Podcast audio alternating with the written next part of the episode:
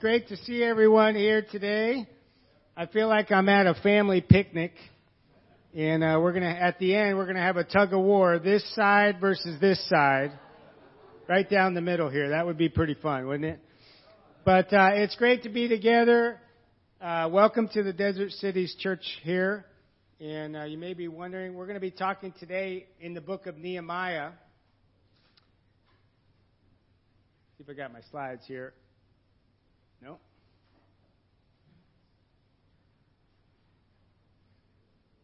Oh, here we go. We're going to be talking about building today. And every time I go camping, I don't know what it is, I start thinking about the book of Nehemiah because everybody is working together and helping out and everybody has a part. And if you may be wondering why I'm talking about that, we just got back here this morning. We had, we reinstated a camping trip here in the church. And, uh, you guys are all the people who didn't get to go, but you get to worship God together. And, uh, I was given a hard time that we're having church today with the Hernandez family. Uh, but you did have Lily and Juan represent your family. They did go camping there. So thank you for sending, uh, your ambassadors there. And uh, it was just cool to be be up there. This was a picture after our service this morning.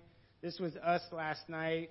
You see VJ Pinson there cooking the marshmallows over the s'mores, but it was just cool. And every time I go camping, I get inspired to read the book of Nehemiah. And so today we get to talk about Nehemiah and building uh, for God.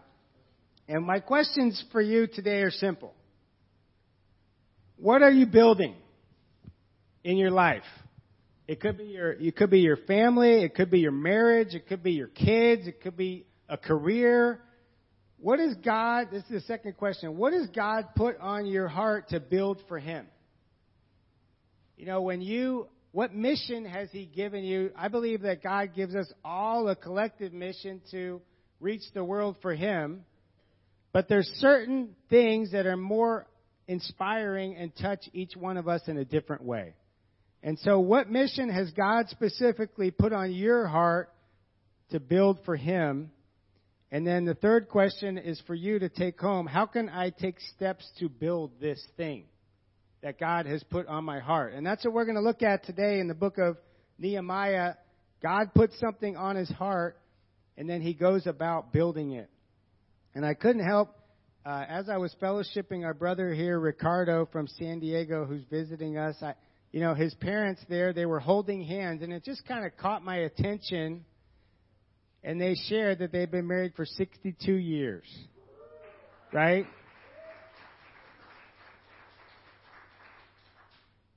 And I just, as we're talking about building, I said, wow, that, there's a lot of building that you have to put in to make a marriage last for 62 years. There's a lot of talks, a lot of re- resolutions, a lot of bi- time together, and common interest and putting, you know, forgiveness. And I pray that as God, that God will work today. Let's say a prayer that God will really put on your heart uh, this idea of building and what He wants you to specifically build. I want to welcome Lacey back to the desert, and uh, she goes up to Seattle for the for the summer, so she's back. Let's pray. Uh, Father, we do thank you today for this time to be together. Thank you for this book in the Bible that's so inspiring to see what you can do in a short amount of time. God, I pray that as we, we read your words, that it comes alive to us, that it speaks to us, even a story that's so common to a lot of us. But God, I do believe there's so much and so many things that you have to put on our hearts. God, I pray that your spirit will work today, get me out of the way. We love you. We pray in Jesus' name. Amen. Okay, so turn over to Nehemiah 1. I'm going to read verse 1 through 11 as we get the idea and are reminded of what's going on.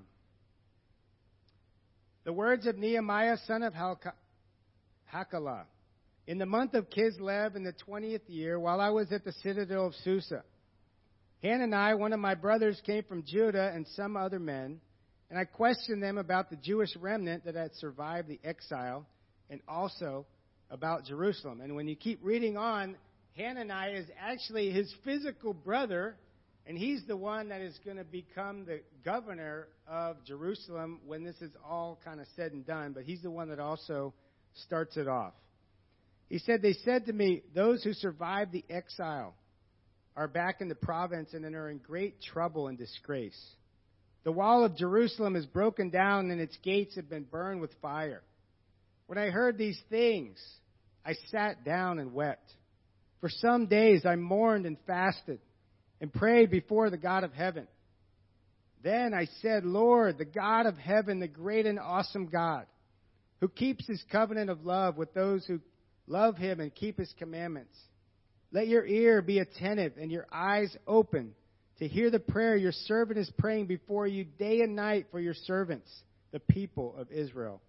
I confess the sins we Israelites, including myself and my father's family, have committed against you. We have acted very wickedly towards you. We have not obeyed the commands, decrees, and laws you gave your servant Moses. Remember the instruction you gave your servant Moses, saying, If you are unfaithful, I will scatter you among the nations.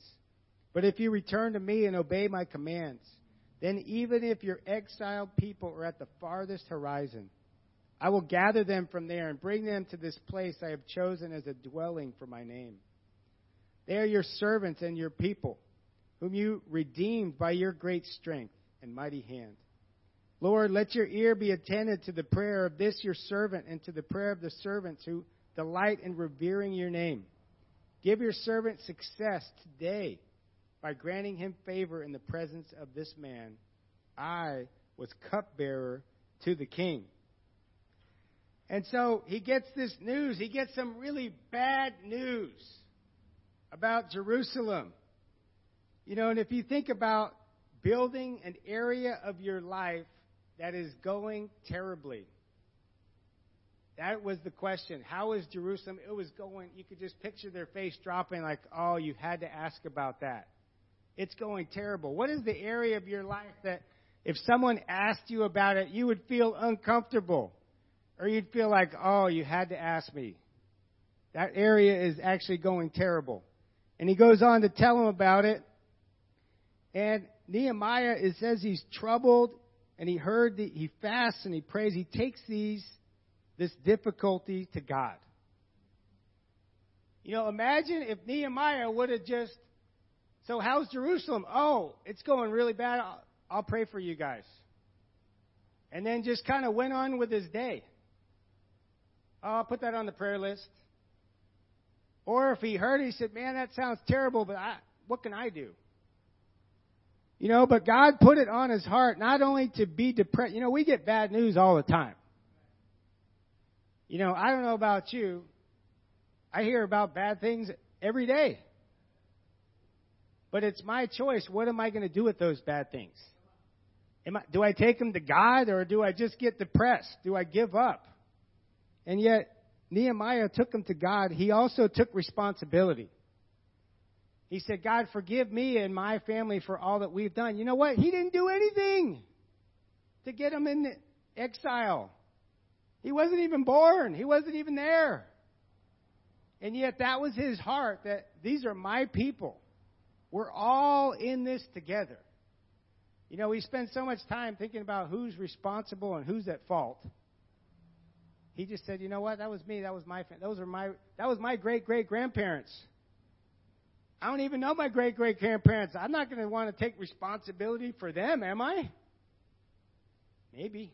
That's what he did. That's what he took responsibility. And this was the most amazing part.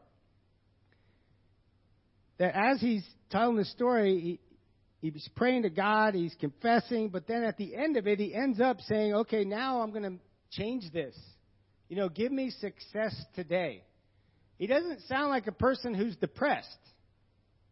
Right? He doesn't sound like someone who's hopeless. It says that he wanted to make a difference. It sounds like someone that has faith. And I believe it's because from the time he heard about it, he took time to find God and find faith. And I believe my personal thought is that he was looking back into the scriptures trying to find faith, and he found the part in, in Deuteronomy when God says, If you forsake me, then I'm going to send you off into captivity. But then if you come back to me, then I'll call you all back. And he got faith from the Word of God. Seeing that we're here because we sin, and guess what? We can go back if we repent. If we come back to God, He can make all this go away, and He put his trust in God's word and he put his himself out there. You know, so think about that area of your life. What does God want you to build? What is an area that you think about, man, this is a mess? This isn't going like I want it. Or maybe it's just, eh, it's, it's okay, but it could be a lot better. Is it your family? Is it your marriage? Is it your kids? Is it your, your job? What is it? Is it your family group? Is it, is it something about the church? You know, there's a lot of areas in any group that if you look at it closely enough, you're going to find areas that need to change. And Nehemiah took it to God, and, to, and it started with him. And I believe, and that's a great thing about God's church, is that any one of us can make a change. That affects all of us. It doesn't have to just come from the leader, it can come from anybody at any time. Maybe even from you from today. Let's keep reading in Nehemiah chapter 2. Let's see what happens. In the month of Nisan, in the 20th year of King Artaxerxes, when wine was brought to him, I took the wine and gave it to the king. I had not been sad in his presence before, so the king asked me, Why does your face look so sad when you are not ill? This can be nothing but sadness of heart. I was very much afraid, but I said to the king, May the king live forever. That's a good thing to say when you're afraid. Why should my face not look sad when the city where my ancestors are buried lies in ruins, and its gates have been destroyed by fire? The king said to me, What is it you want? Then I prayed to the God of heaven and answered the king.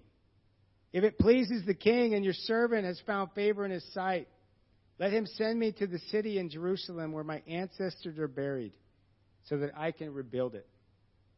Then the king, with the queen sitting beside him, asked me, How long will your journey take, and when will you get back? It pleased the king to send me, so I set a time. I also said to him, If it pleases the king, may I have letters to the governors of the Trans Euphrates, so that they will provide me safe conduct until I arrive in Judah. And may I have a letter to Asaph, keeper of the royal park, so he will give me timber to make beams for the gates the, of the citadel by the temple, and for the city wall and the residence I will occupy. And because the gracious hand of my God was on me, the king granted my request. So I went to the governor of Trans Euphrates and gave them the king's letters. The king had also sent an army and army officers and cavalry with me. When Sanballat the Horonite and Tobiah the Ammonite official heard about this, they were very much disturbed that someone had come to promote the welfare of the Israelites. And so Nehemiah puts himself out there. You know, I love that prayer when he's like, okay, God, in the moment, help me, help me, help me. Before he gives the king his request. So many times we God puts us outside of our comfort zone when we want to do something for him, doesn't he? He makes us step up. He makes us be bold. He makes us ask. And he promises that when we ask, we'll receive. You know, it mentions that the queen was standing there too. I don't know what the significance is of that. Some people think that it was Queen Esther. I'm not really too sure. I have my doubts, but maybe Nehemiah was interrupting their dinner together. You know, he was a part of something that, that was a special time, and yet God had put this on his, on his heart. And the thing that really impresses me is not only does the king say yes, but he does even more. He says, Okay, I'm going to send army officers and cavalry with you to protect you along the way. Isn't that how God is? Sometimes he blows us away and then he goes even beyond what we, what we expect and what we ask for. You know, I don't know about you, but if I were Nehemiah, I probably would have been shocked that the king said yes. I mean, imagine you what? You, are doing this? God, and you feel, even before you start, you feel that God is with you. God is blessed. He hasn't built anything. He hasn't even gone. He hasn't been anywhere. You know, he had a great quiet time week.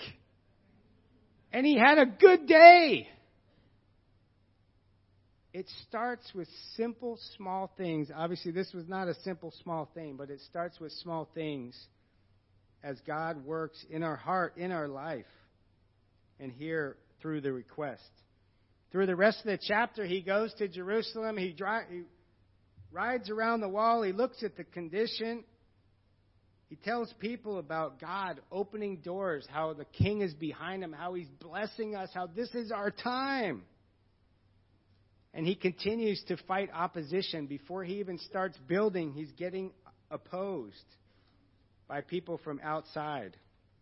You know, if you want to build anything for God, you're going to get opposed.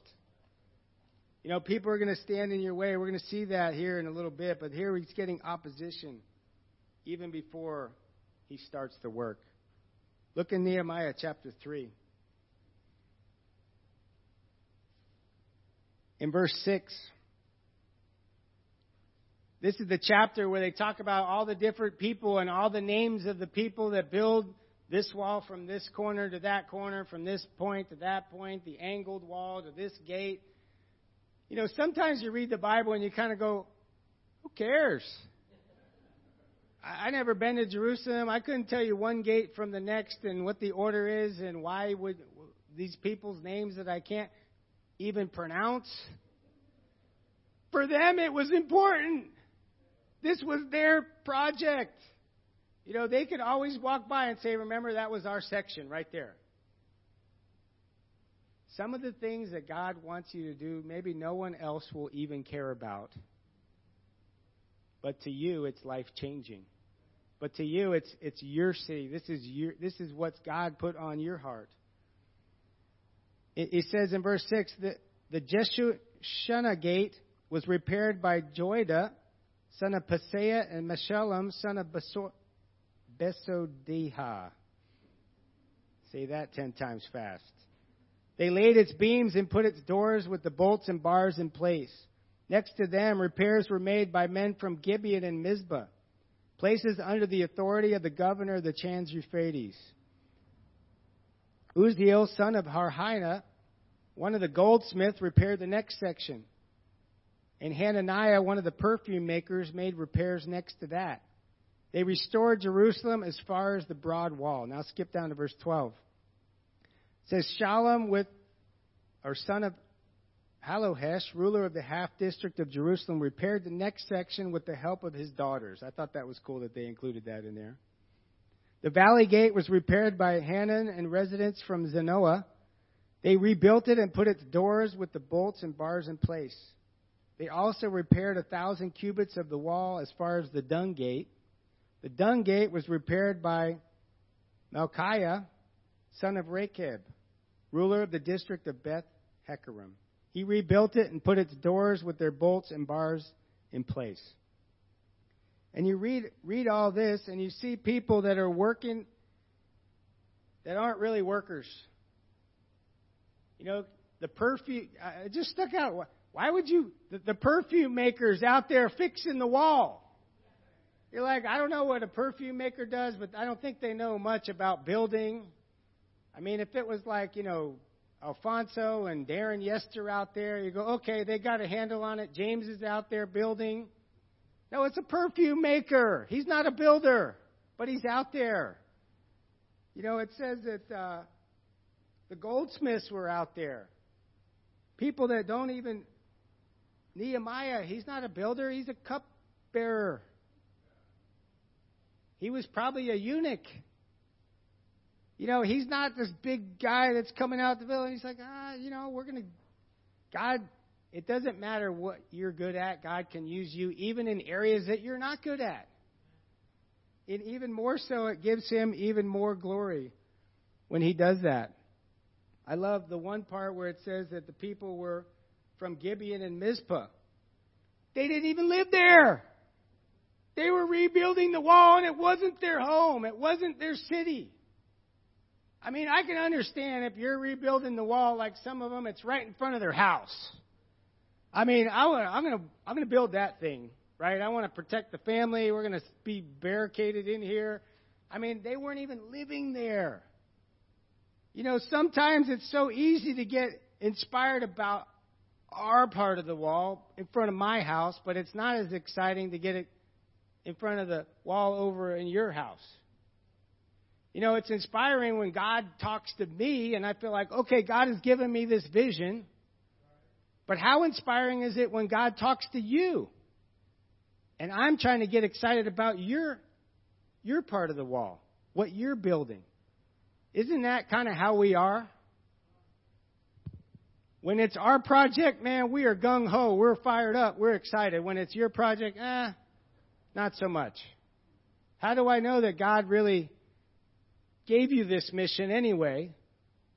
You know, we can be kind of skeptical, and yet God, so many times, God makes us build something that maybe isn't our first choice. Like the perfume maker. He's out there. What am I doing? It benefits him because it helps the economy and, you know, once the city gets going, his business. You know, so sometimes you have to find your inspiration.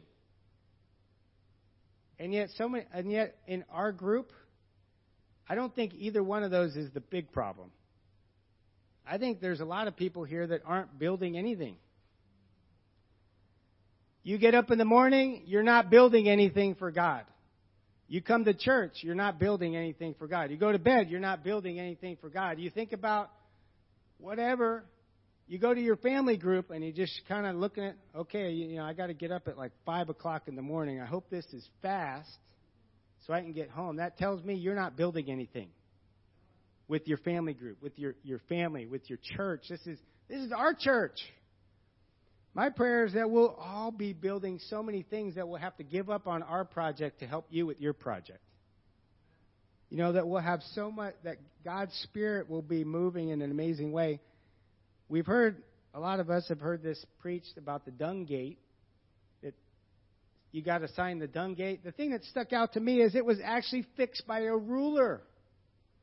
They didn't just send the worst person over there, like, hey, you're the bottom of the pole, you get the dung gate, that's have fun over there.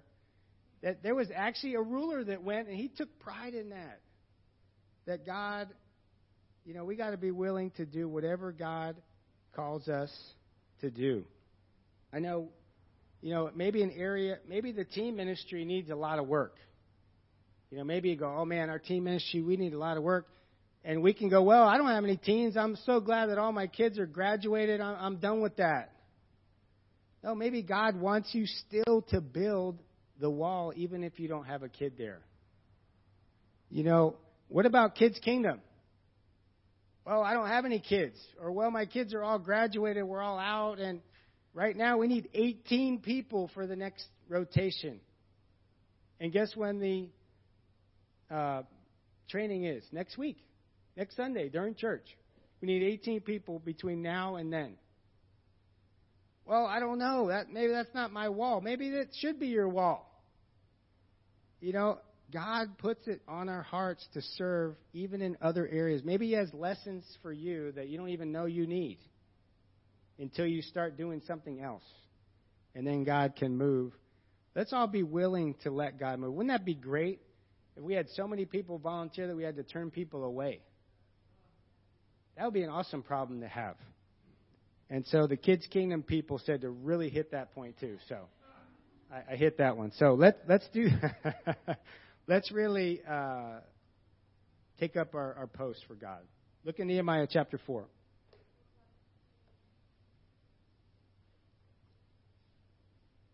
We're getting that halfway done here. It says in verse 6 So we, we rebuilt the wall until it reached half its height for the people worked with all their heart. That's a great accomplishment, but I was kind of looking for a little more than that. Right? If I was thinking, man, we've been working for all with all our heart and we're only halfway done, that means that we have another half we've been doing it, it's been hard and now we have another half to go you know, they took pride even in the steps along the way in what God was doing. And in verse 10 it says, Meanwhile, the people in Judah said, The strength of the laborers is giving out, and there is so much rubble we cannot rebuild the wall. Also, our enemies said, Before they know it or see us, we'll be right there among them and we'll kill them and put an end to their work. Then the Jews who lived near them came and told us ten times over, Wherever you turn, they will attack us. Therefore, I stationed some of the people behind the lowest points of the wall at the exposed places, posting for them, posting them by families with their swords, spears, and bows. After I looked things over, I stood up and said to the nobles and the officials and the rest of the people, Don't be afraid of them. Remember the Lord who is great and awesome, and fight for your families, your sons and daughters, and wives and homes. So their work's getting criticized. Their sacrifices are being criticized. There's armies up against them. And it just made me think what would it take for you to quit what you're building for God? Sometimes we hit our first opposition. We go, okay, this is not going to happen. This is way too hard. God, this is the wrong time. This is not, not a good thing.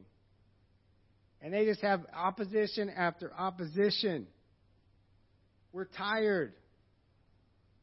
We're, there's some reason why our strength is giving out. You know, what would it take for you? As you continue to read the chapter,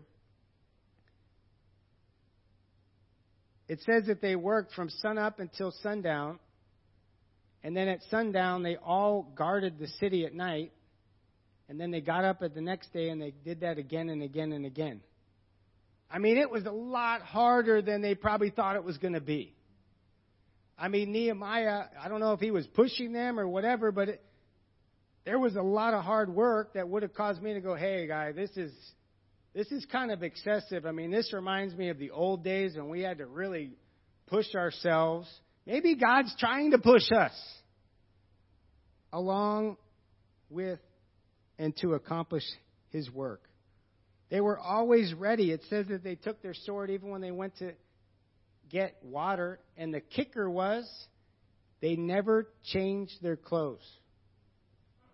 So they went camping for 52 days with the same clothes. And they worked in those clothes. And they slept in those clothes. And they guarded in those clothes. Can you imagine? I mean, that would be enough to get most of us to probably quit right there. And yet they were sacrificing because of this purpose, because they were building something for God. Let's not give up along the way because it gets hard. Let's not lose focus. He calls them back to remember the great and awesome God. Don't do it for Nehemiah. Don't do it for your leaders. Don't do it for do it for God. Do it for your families. I love that line. He says, "Fight for your families, your sons and daughters, your wives and your homes." I don't know about for you, but that's enough to get me motivated. You know, fight for your wife, fight for your husband. Fight for your children. If you really believe that if you don't fight for them, you're going to lose them spiritually, wouldn't you do it? That's easy. Yes, I want I want my kids to see me fighting spiritually. I want my kids to see me praying. I want my kids to see me sacrificing. I mean, that's like my worst fear in the world. For my kid to look at me and say, ah, he's a quitter. Yeah, my dad's a quitter. Yeah, he gives up whenever something happens. He's he's out. Oh, it's too hard. I mean, you got to. Oh no, no way, my dad. Maybe your dad would do that, but not my dad. I remember when they were little, I would just look in the rear view mirror. You know, you can push the to the, th- the mirror down so you can see in the back, and I, I just look and say, man, I'm exhausted right now you know, I, I, I'm just struggling to have my quiet times. I'm going to church and the kids are crying, and I'm just can't wait till they get into kids' kingdom. And and I just would put my mirror down, and just go, you know what? If I can't get going for that, what what what else going to get me going? If I can't get motivated to be an example for them, to be able to love God, to inspire my kids, then then shame on me. You know, he was getting them to dig down deeper than probably they ever had before. Not like they did these projects all the time. This guy just showed up, and all of a sudden they're working their butts off. I don't know what they were doing before, but this guy it would be tempting to go, hey, who is this guy? Why are we doing this? Uh, you know, we're, this isn't going to work. And I'm sure they had those temptations. Now look in chapter 5. This is where it gets really hard. I thought that was hard. Now I got to this one. This sounded a lot like us. He said, Now the men and, and their wives raised a great outcry against their fellow Jews. Some were saying, We and our sons and daughters are numerous. In order for us to eat and stay alive, we must get grain. Others were saying, We are mortgaging our fields and our vineyards and our homes to get grain during the famine. Still others were saying we had to borrow money to pay the king's tax on our fields and vineyards. You know, he's going on. He said, We're just trying to feed our family. We're trying to put food on the table. We're trying to help our, you know, we're trying to pay the mortgage. We're trying to pay our taxes. We're trying to just survive. It's, to me, as I was reading that, I just was reminded of the thorny soil. You know, desires for other things, not trusting God. God's not going to provide. I mean, I'm just trying to do a good thing. And these are all good things. But they were getting in the way of God's work. At this time, they weren't good things. They had, they had to repent. They, they, he called them to repent in different areas. But again, another challenge. This one wasn't from outside, this one was from inside. It's too hard. We work too much. I can't make it to church. I mean, I'm bu- I'm too busy. You know, this is a hard time. I mean, the IRS is coming after me right now. I got to work triple overtime. I got to get another job. Yeah, maybe you do, but don't leave God out of it. Don't stop building to build our own kingdom like they were tempted here. And thank goodness they didn't. In Nehemiah chapter 6,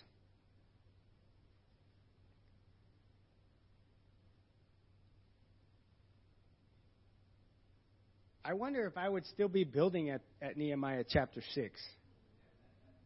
You ever think about that? I mean, we read the story and go, wow, this is really great. Spoiler alert, they finished in 52 days, but would we really have persevered for 52 days? That's a long time. In one way, it's not, but for them, it was seemed like an eternity. It says, Then in the, the fifth time, Sanballat sent his aide with the same message and in his hand was an unsealed letter in which was written, It is reported among the nations, and Geshem says it's true, that you and the Jews are plotting to revolt, and therefore you are building the wall. Moreover, according to these reports, you're about to become their king and have even appointed prophets to make this proclamation in Jerusalem. There is a king in Judah. Now this report will get back to the king, so come, let us meet together. I sent him this reply Nothing like you are saying is happening. You are just making it up out of your own head. They are all trying to frighten us, thinking their hands will get too weak for the work and it will not be completed. But I prayed, now strengthen my hands. One day I went to the house of Shemaiah, son of Delaiah, the son of Mehetabel, who was shut in at his home. He said, Let us meet in the house of God inside the temple, and let us close the temple doors, because men are coming to kill you. By day they are coming. I mean, by night they are coming to kill you. But I said, Should I, should a man like me run away?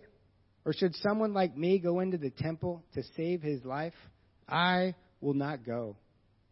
I realized that God had not sent him, but that he had prophesied against me because Tobiah and Sanballat had hired him.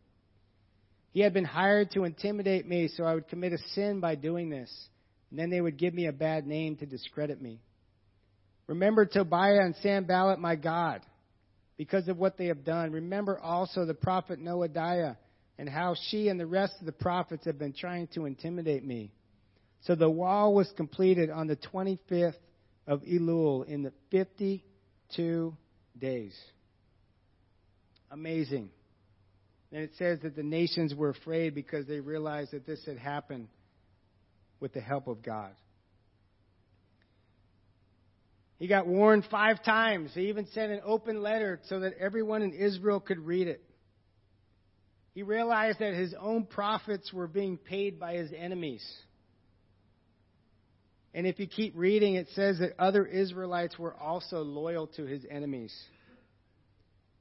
So this was Satan's final attack, even by his close friends, by his trusted advisors, by his family group leaders, by his core group, that even as the prophets were being paid by the enemies. It says many other Israelites were also loyal to the enemies. There were many people who didn't want to build. That could be us too. We have a lot of people that want to build and do great things for God, and maybe we have a lot of people that don't want to build. And sometimes, if you want to build, and you can get even distracted by the people who don't want to build, even within our own fellowship. You can be discouraged. You can want to kick them out of the church. You can want to call them to decision, and all the while, let's not let that get distracted, distracting us from what we're doing, for how God has called us to build. We need to call and help people to change, but even that can be a distraction. In 52 days, they rebuilt this wall. I don't know what you're trying to build, but if you start building in 52 days, you'll feel like a different person about whatever it is. Say you're having trouble in your quiet times. You're having trouble spending time with God. You're not connecting. You don't know how to pray. In 52 days, if you prayed every day for 52 days, you would feel like a rock star in your quiet times in 52 days. That's enough time to change, not only change your habits, but to change your life, to change your marriage. If you just started praying with your wife every day and talking with your wife or, or, or husband every day and spending time with them and going on dates in 52 days, you could actually be holding hands in church. It's not so insurmountable. You're having trouble with your kids. In 52 days, you can figure that out. You can get help. You can communicate. You can spend time with them. You can draw them out. Maybe your wall won't be built in 52 days. Last time I checked, 52 days was not enough time to build a life. It wasn't enough time to change everything. This was a miraculous event. They were amazed that it happened so fast. I wish that all your problems could be gone in 52 days. But they're only going to be gone at the end of the time. There's only one place with no problems. I believe that this fall we have a chance to build for God. I believe there's people that are searching for Him right now that don't know Him. And that He wants us to help them build their wall too. Let us not be so consumed with building our own lives that we forget that God's called us to help other lives around us. You can not only meet someone, you could probably baptize someone by the time 52 days are up. If that's on your heart, if that's something, I believe God wants to put and has put burdens on our hearts. That if we take them to Him, that He can make them different, He can make them changed. And He is building in my life, He's building in your life. And I believe this fall he wants to build in this church in an amazing way. As we take our communion, think about that. What am I building? What has God put on my heart that He wants me specifically to build? And how can I take steps to build this dream? In Matthew 26, as we take our communion, it says, while they were eating, Jesus took bread, and when he had given thanks, he broke it and gave it to his disciples, saying, Take and eat. This is my body. And have you ever thought about how Jesus did this? You think he just went real fast and said, This is the bread, this is my body, and then he just passed it, and then he said, This is the, the cup. I think it was more that he ripped the bread slowly and thought about this is my body. That in less than 12 hours, I'm going to be broken. That God has put a burden on my heart. That I've been mourning and weeping and praying and fasting about for my entire life. And he knew that there was a solution, that he was the solution. Even later on that night, he said, Not my will, but your will be done. That God called him to sacrifice in order to build his church, which is us. Then he took the cup, and when he had given thanks, he gave it to them, saying, Drink from it, all of you. This is the blood of the covenant which is poured out for the forgiveness of sins. And as they passed that cup around, did he not think of the sins that were going to be forgiven? With each person, maybe, that took the cup. Yep, I'm going to forgive your sins. Yep, I'm going to forgive all those sins too. I'm going to forgive the ones that you're going to do later tonight too. I'm going to forgive the ones that are going to happen in the future. I tell you, I will not drink again from the fruit of the vine until the day when I drink it anew in my Father's kingdom that he had that same kind of faith. You know, give me success today. You know, God, give me the strength so that I can see you, which would be tomorrow for him and in your kingdom. Let's pray as we take communion and commit ourselves to building. Or if we don't know what we're building, that we'll pray that God will show us what He wants us to build because He needs each of us. Father, we thank you so much for this time to be together. We thank you for just this amazing passage and story, you restoring the dreams of so many of the Israelites. God, I know that you want to restore our dreams, that you want to help us to dream again and to see people's lives changed. And it starts with ourselves and with our families, God, but I pray you use us as a church in a powerful way. Thank you for Jesus. Thank you for him laying down his life for us. Thank you for the burdens that we have given to him. Thank you that he carried them willingly and that he provided a way for us to be forgiven. We love you, God. Thank you for this time. We pray in his name. Amen.